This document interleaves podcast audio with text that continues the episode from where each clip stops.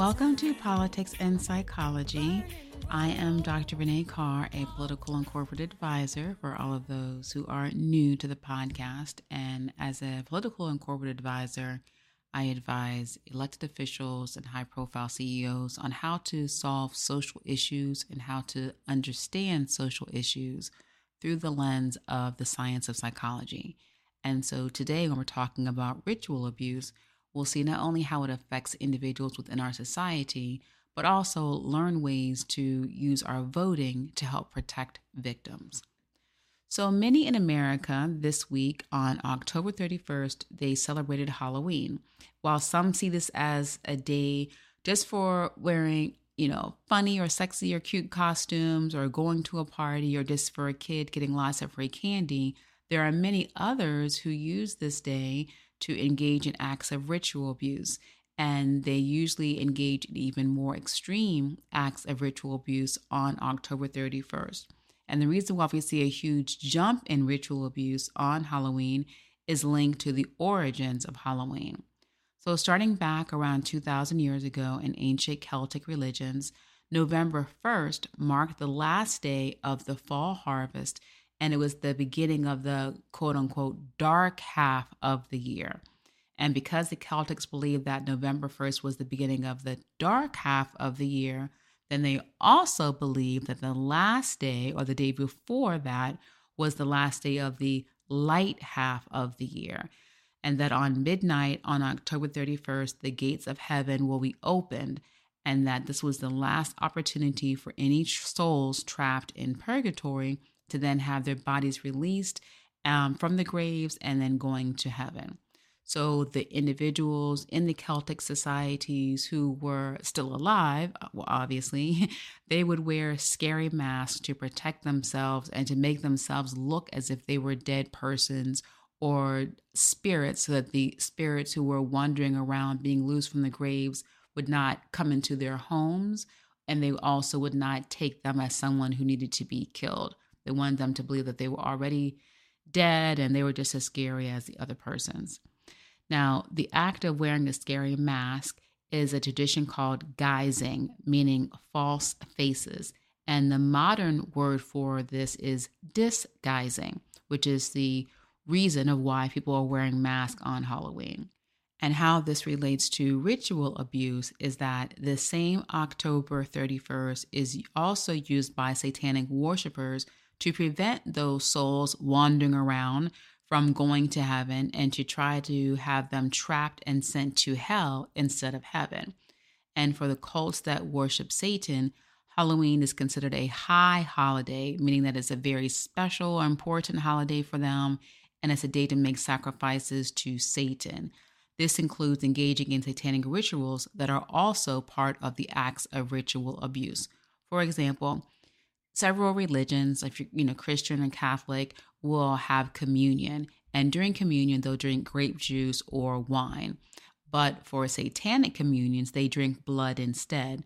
So on the October 31st day, when they have their high holiday sacrifices, to obtain the blood that they're drinking for their communions, they're often engaged in rituals to drain the blood from children or other innocent persons, or they'll kill and then drink the blood from an animal. And this is actually considered a basic form of ritual abuse, but they might have more extreme abuse, such as making a blood sacrifice or having a sacrificial murder. And although October 31st is the more extreme day of these rituals, if they're engaging in these rituals more extremely, then they still are continuing their other less extreme acts of ritual abuse throughout the rest of the year. And sometimes what they'll do is they'll groom or psychologically program their victims so that their minds or bodies can be prepared for the ultimate sacrifice on October 31st. So this would mean, for example, that they may impregnate the leader of the group, may impregnate a young female virgin and plan her pregnancy so that the baby is born close enough to October 31st so that the baby can then be killed or made as a sacrificial offering to Satan or to whomever demon that they're serving on that particular day. In addition to that, they may require all children or adolescent virgins in the cult to sexually submit, which is actually just being raped, to the leader of the cult on that day. Now, unfortunately, there are many more victims of ritual abuse than you know, and you may not even recognize them unless you're actually providing psychological or trauma services for them. And the reason is that the majority of these victims are not believed because their stories seem way too unreal to believe. They're also often not believed because the groups of individuals who engage in this ritual abuse also are very, very protective of their rituals, and they are sworn to secrecy either by their understanding or through acts of terror that the leader of the cult instills within them. But even more than that, often it's the individuals that are being accused that the victim is labeling or naming as the abuser. It's because they have such either a very high profile position, or they're very respected in the community, or they just seem like a regular, nice, sweet person that you would never expect they would do these things. So because of all of these things, then it makes it easier to disregard the claims of the individuals who are saying that they are the victims of ritual abuse. So how does ritual abuse even happen? Well, let's start with the definition. The term ritual abuse is used to mean the repeated, extreme, and sadistic abuse of someone who is not volunteering for this. So that's different from S&M, sadomasochism, where they're voluntarily agreeing to the abuse. These acts are for people who are not volunteering, and ritual abuse is often inflicted upon children and in a group setting. And in that group, the group often has an ideology of some kind that they use to justify the abuse, and the abusive rituals are then in turn used to reinforce that ideology. And the ritual abuse activities are kept secret from the larger parts of society, which is why not many hear about them, because the people know that their rituals will not be understood or accepted by the majority of the people who are not in their cult, and they will probably go to jail for it. And in order for it to be ritual abuse, you have to have these following four components. So one, there has to be a group, and there's a hierarchy in the group. And that hierarchy usually ends at the top of the chain with a dominant male who is the leader or considered the spiritual authority. And number two, the group of people believe in the same thing. This is their ideology. And with these beliefs, then giving them the permission or the beliefs requiring them to abuse victims. Number three, there is at least one victim or a group of victims whom the group abuses, and they abuse them through extreme psychological and physical torture and sadistic punishment, and the punishment is meant to meet the pleasure or the other needs of the group. And four, the group fears being exposed, and so therefore they use mind control and secrecy to not only create fear among the victim or the victims, but other group members so that no one will stray and go do any type of reporting, and therefore the group can be legally kept safe. Now, ritual abuse is different from abuse that happens ritualistically. So let me explain. A mother may become heavily intoxicated, so she's drinking every weekend or every Friday, and then every Saturday when she has a hangover, she is physically abusing her children. So that's a ritual that happens every Saturday, and it happens consistently. Or you may have an employer who every time he sees a particular employee inside of the storage closet, then he or she is sexually harassing that employee. And that happens every time. So because these acts happen consistently, it is therefore considered a ritual or a routine, but it's not part of a formal ritual. For example, if you, like me, have your tea lattes in the morning every morning, that may be part of your ritual. If you read the newspaper every morning, or you use the bathroom and read the newspaper at the same time, that's part of your ritual. But it's not a ritual abuse or ritualistic because it doesn't have the ideology attached to it. An ideology is a system or a set of ideas, beliefs, principles, or doctrines. So if you've ever heard of anyone saying, oh, they were indoctrinated, that's where it comes from. It's where a group of people are using their set of beliefs or their ideas, and they're using that to psychologically program someone else to then conform through their thinking and their behaviors to the overall expectations of the group. And then the group will then indoctrinate their ideology by molding that person to accept the beliefs. And when it comes to the ritual abuse, they mold them psychologically or indoctrinate them to their abusive ideology, so much so that the person will then accept the abuse without question. And they will also accept the authority of the more dominant leader without the question. And it's ultimately this mind control or this psychological programming that is used to control the victims and other group members. And anyone who goes against the process of the indoctrination, or anyone who then questions the group's motives or behaviors, are then punished. They're kicked out of the group or never even allowed to enter the group. And this indoctrination might be off of an ideology that they created or that spiritual leader created on his own. However, you also have some forms of ritual abuse that are using religions or belief systems that already exist in our society. But what they do is they will then twist the words to benefit the needs of the group. For example, there are several abuse groups that teach Christianity, Catholicism, and other religions, but they then twist the words to then justify their actions. And they also do this to satisfy the interests or the pleasures of the group leader specifically, or maybe a particular section. They also will twist the truth about the law and legal proceedings, and they do this to make the victim fearful of leaving or exposing the group. They will blame the victim, and they'll say that this is what you wanted or you agreed to it, and they'll cause the victim to be so emotionally overwhelmed with a sense of fear of going to jail that they just never end up telling. With ritual abuse, the group leader as well as the group members, they have a very calculated and very systematic process to brainwash and control the victims. And they use so many different techniques, and so consistently use these techniques that they make mind control of the person so effective that the person who is the victim doesn't even have a clear sense of reality, and whatever they thought was real has now become distorted. They no longer have an identity of themselves. They are not able to think for themselves. They also disown their own thoughts or beliefs. So if they even have their own thought, they think maybe that's not the right thought. And even at a higher level, they have no longer an ability to recognize what is right from wrong or what is good from bad.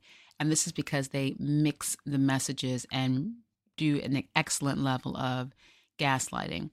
Now, some of the ritual abuse and systematic mind control is often around the victim's natural biological and psychological needs. This includes their eating, sleeping, breathing, sexuality, using the bathroom, emotions, their five senses, and even human bonding. The victims may be forced to take drugs or drink alcohol, and many of them are even forced to or manipulated into cutting off their relationships with loved ones, with family friends who are not also either in the group or also not an ally to the group. And if they do have important relationships within that group, then part of the ritual abuse may include them having to torture that loved one, or if they had a pet or an animal that they had befriended as part of this bonding ritual experience, then they might even be forced to torture their animal or their pet. And the reason is they're trying to indoctrinate them to believe that torture and suffering is good and what you do when you love someone. The group might even indoctrinate the victim to accept that their bodies belong to the group or to the head leader, and that having sex with this head leader or this spiritual authority is an honor. And it means that if you submit to this, it means that you have also been recognized as special and you have been chosen. They also, if they are engaging as part of their ritual into group sex, They will then label it as group therapy or group healing. And then when the person does try to get group therapy later on, after they've been able to escape or get the interventions that they need and safety, then they are very anxious whenever they go into group therapy because they're thinking that this is going to be another form of abuse or another form of sexual exploitation.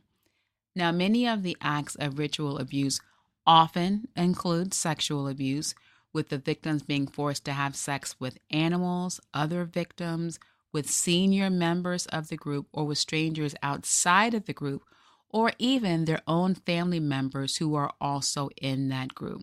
And it is not uncommon to discover that many human trafficking victims have also been victims of ritual abuse, and that some of the cult members are the ones who traffic their own children.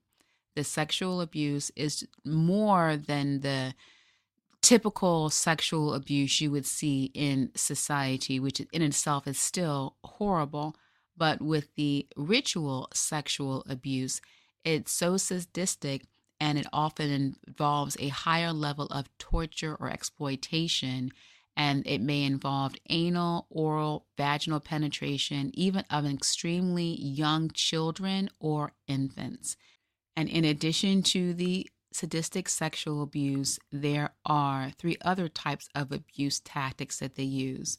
So physical abuse can occur in the form of beatings, torture, cutting the person, solitary confinement, being tied up, forcing them to ingest drugs, or making them drink blood, urine, or even eat feces.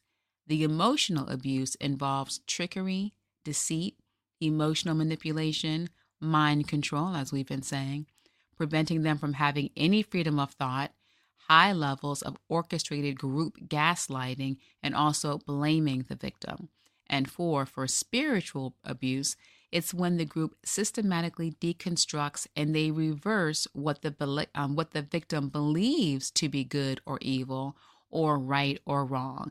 And they do this twisting of what's right versus what's wrong so that they can make the person be a more easier, less resistant victim to what they're saying they must do as part of the abuse, because they're saying that although it feels bad and although it's very hurtful emotionally or physically, it's actually a good thing. So they use twisted ideology. They make up their own ideology, but they do this so that they can twist the victim's understanding of what is good or evil, and therefore making them an easier victim and an easier prey. Now, there are several types of groups that engage in ritual abuse. And although many of them are based in religious, satanic, or even pseudo-religious ideology, there are many groups who don't have any association with religion. This includes white supremacy groups, pedophile rings, human trafficking networks, and also groups mixed with high-profile leaders and celebrities. Ritual abuse also happens in family groups. And when it does happen among the families, it's also across generations. And when they have this transgenerational ritual abuse, they often stick to gender-based ritualizing, such as socializing the young girls to be very submissive to rape and accepting of the rape as an honor and a wifely duty. And for the young boys, they socialize them to be highly sexually aggressive and force them to have sex with other children, even if it's one of their siblings. So when we mention the celebrities and the pedophile rings and the white supremacy groups, these are just some of the groups that conduct ritual abuse. But the types of individuals in this group can be from every walk of life. So they can be from a rural area, an urban area. They're across income levels, across races, and in different careers or industries, etc. So because it can be so vast of a network and so intricated and organized for how the secrets are being kept, then it may not be known to the general public. But when you have a psychological trauma center or whenever you are able to help rescue human trafficking victims, then it's a common theme, and the themes are so common throughout the different states that you have to accept from a clinical or psychological perspective that this many incidents that are repeated using the scientific approach, if it's repeatedly happening to a variety of people from a variety of circumstances, socioeconomic statuses, and race, then if it's happening this often, then it's very plausible that these things are happening. It also makes it easier whenever you're able to find, of course, damaging materials such as photos or victims who are able to come out and expose real information such as pamphlets, booklets, videos, etc. But unfortunately, that does not always happen. And that's one of the reasons why we are definitely talking about ritual abuse today, because undoubtedly a very high incident of it happened this week surrounding or on Halloween. Now, in this conversation, it may seem like, oh, well, this is not even science. This is more of a conspiracy theory. This sounds like it's a movie. This is just too crazy. And that's the main reason why the majority of victims are not believed. And it's because even when if they try to escape, their, stories do sound very extreme and very weird. And it doesn't help that whenever they do get help, whether it's from a psychiatric facility or the police, when they go to the psychiatric facility, then it's mistaken as a multiple personality disorder, a schizophrenia, or another type of delusional thought disorder, because it's so absurd. And the persons who they are accusing seem to be the very last people you would expect. And so whenever they have this happen, they are admitted and then they're discharged from the hospital. The groups that are engaging in the ritual abuse see this as another tool to manipulate and to control the victim. And that's because once that victim who was somehow able to get the strength to get help, because they were not believed and they were then checked into a psychiatric facility or even a psychiatric emergency room, once they are discharged, the group can now say for any future allegations that that person makes, oh, you can't believe that person. They already have a history of psychiatric diagnosis. They're not well, or we're going to just forgive them and not take it personally. And that's what they're saying to the outside people who are aware of this accusation. And then it then serves to disqualify or minimize the very real trauma that has happening or that has happened because no one else was able to substantiate it. And if that victim goes to the police instead of the hospital, because the story seems like a crime, but then it becomes so extreme or so sadistic that it then also seems unreal, then it makes it harder for the victim to be believed, especially if the victim says, well, no, I wasn't chained up, and well, no, I wasn't in the basement. I just have a regular job. And so we have to understand that every victim of ritual abuse is not like some lifetime story where they are locked away in a basement and they've been abducted for years and hidden out of view. In actuality, it's the extreme excellence in mind control tactics that they use that make it so that the victim doesn't have to be chained up, doesn't have to have guards around them all the time, because they have been so programmed to believe that they must submit, that this is their duty, or that they have no power to resist, that they don't have to use those more aggressive forms of control because the mind has been controlled. So much so that even if the person lives on their own or is even in mental health therapy or counseling, they may not even disclose it as an issue to their therapist because they have been programmed to not see this as an issue. It's also because during the ritual abuse, because the abuse is so consistent and orchestrated, the group may use psychological programming that the person may not be consciously aware of, but they are subconsciously responding to. For example, they might use a certain song, sounds, smells, or even words or a phrase that if they call the person or they just see this sign or this symbol, it can put the victim into a trance-like state. Or if they use hallucinogenic drugs during the ritual so that the person forgot about what was happening, they can easily come get the person, abduct the person, take them to the ritual abuse location, drug them up, and then send them back on their way.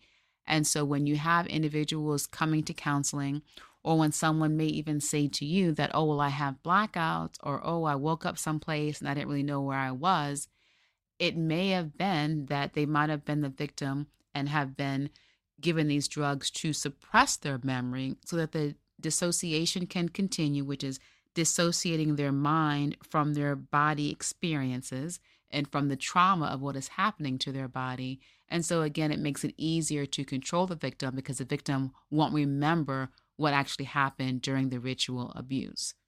And I mentioned coming to abduct them. So not everyone is abducted, but there are cases, there are clients. I actually was working with someone last week and she told me about a client where she was coming to therapy each time and she would report that she thinks that she's being abused, but she wasn't really sure, but she thinks that people are chasing her, but she can't really remember. And they kept seeing bruises on her and not really sure what was going on. And it wasn't until after she came into the residential program that they were recognizing that her phone was ringing at a certain time, playing the certain song, and then she's walking out the door. So the abduction may occur because they are using psychological programming. And all of this, again, does sound very far-fetched and science fiction-y, but it does happen. And it does happen, unfortunately, often to many victims in our country and in almost every state of the United States. With the victim usually being abused for so long and their view of reality or the truth being so distorted, they end up living and believing that suffering is a part of their life. So even if they recognize that this is hurtful, this is painful, this is traumatic, because their reality of good and bad has been so twisted, they come to accept the abuse and may voluntarily, even without any psychological cues, sounds, smells, signals, they may just go there themselves. And because they have been so brainwashed and appear to volunteer and do these or appear to be a willing participant, it makes it very difficult whenever you're trying to prosecute individuals who are indeed perpetrators of ritual abuse, because then the other side will then say, well, she walked there or he walked there, he participated in it, he enjoyed it. So it does make it very hard to do and to prove unless you have a psychologist on the team. It's also why many victims are diagnosed as having dissociative identity disorder, which used to be known as multiple personality disorders. It's also why they may say, oh, well, it was psychosis, but it was a drug-induced psychosis, and therefore your drug addiction is the problem and not the psychosis. And so if they're going to the emergency room or psychiatric treatment, instead of seeing that the ritual abuse is the cause of the situation, they're seeing the symptoms of these psychological manifestations of dissociation or blackouts as the cause rather than the symptom of the abuse.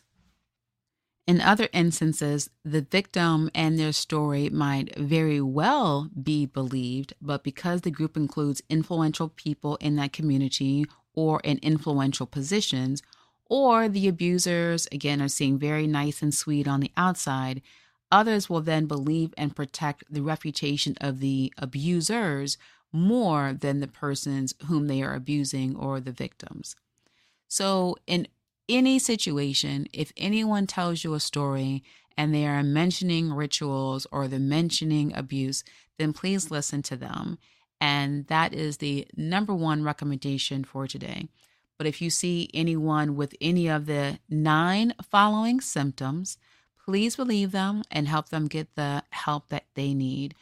So one major symptom is regular periods of zoning out or dissociating, where they forget hours or days of their time, or even when they're with you, they're seeming to be aware of you and they're engaged in conversation or activities with you, but they lack awareness of the passing of time. 2, if they're having sudden experiences of intense fear, dread, or a strong physical sensation of hearing, smelling, tasting, or seeing something that isn't there. And this is more than, oh, I thought I heard a bell ring. This is a very intense reaction to thinking that they heard a bell ring. It's also, 3, an intense panic or a panic attack when they do see, and you can also see, a certain symbol, color, or a location. And that's because these symbols or objects create some sort of trigger and remind them subconsciously of a ritual abuse that they experienced. 4, having a very overwhelming or intense flashback of a time of abuse, but not being able to recall the details or being afraid to tell you the details. 5, having a preoccupation with death and suicidal thoughts. 6 is addiction issues, and 7 is intimacy issues. And that's because although not every person that has intimacy or addiction challenges have been ritually abused, but it's because inability to cope without using drugs because they're trying to suppress the memories or the flashbacks of the ritual abuse, or not being able to engage in emotional closeness, emotional or physical intimacy, is because they have been taught that normal human intimacy is inaccurate, but this more intense, abusive, and sadistic form of intimacy is what's honorable, just, godly, or what's going to be approved. So it may be hard for them to have normal human intimacy and sexual interactions. 8, if they're always unable to make decisions for themselves, or they experience a high level of anxiety when they are forced to make a decision for themselves. And then the last one, which is one of the more hallmark symbols is, or symptoms, is not being able to tell right from wrong or abuse from love. And that's because they have been programmed psychologically to twist or reverse their own morality or own recognition of what is healthy and what is unsafe or what is dangerous behaviors. So I definitely appreciate you all for listening today. And even if you never meet a victim and no one even tells you a story about being a victim of ritual abuse, then what you can do to help prevent future ritual abuse victims is to vote against legislation that sexualizes children and adolescents, or legislation that normalizes adult-child sexual relationships. And that's because many of these tactics of normalizing pedophilia or normalizing the over-sexualization of children, even infants, is what many of the ritual abusers use to justify their sadistic acts against them. Well, that ends our time today. And I again thank you for listening. And please, as always, remember to continue this conversation, but remember to do so using science and love. And if you run too fast,